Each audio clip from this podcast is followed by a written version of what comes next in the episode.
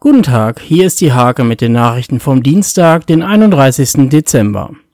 An Weihnachten hatte für den 13-jährigen Joel Gottre der Überlebenskampf gegen den Krebs begonnen.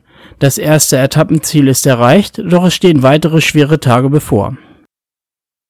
Noah heißt das Jubiläumsbaby in der Helios Klinik Mittelweser. Am 27. Dezember um 8.39 Uhr kam der kleine Noah Leifried als 600. Baby im Nienburger Klinikum zur Welt. Omar und Nasir Al-Yada sind vor vier Jahren aus Syrien geflüchtet. Jetzt sind per Familiennachzug auch ihre Frauen und Töchter in Nienburg. Im Hake-Interview gewährt der Bürgermeister vom Flecken Steierberg, Heinz-Jürgen Weber, einen Einblick in Projekte wie dem Ausbau des Fernwärmenetzes.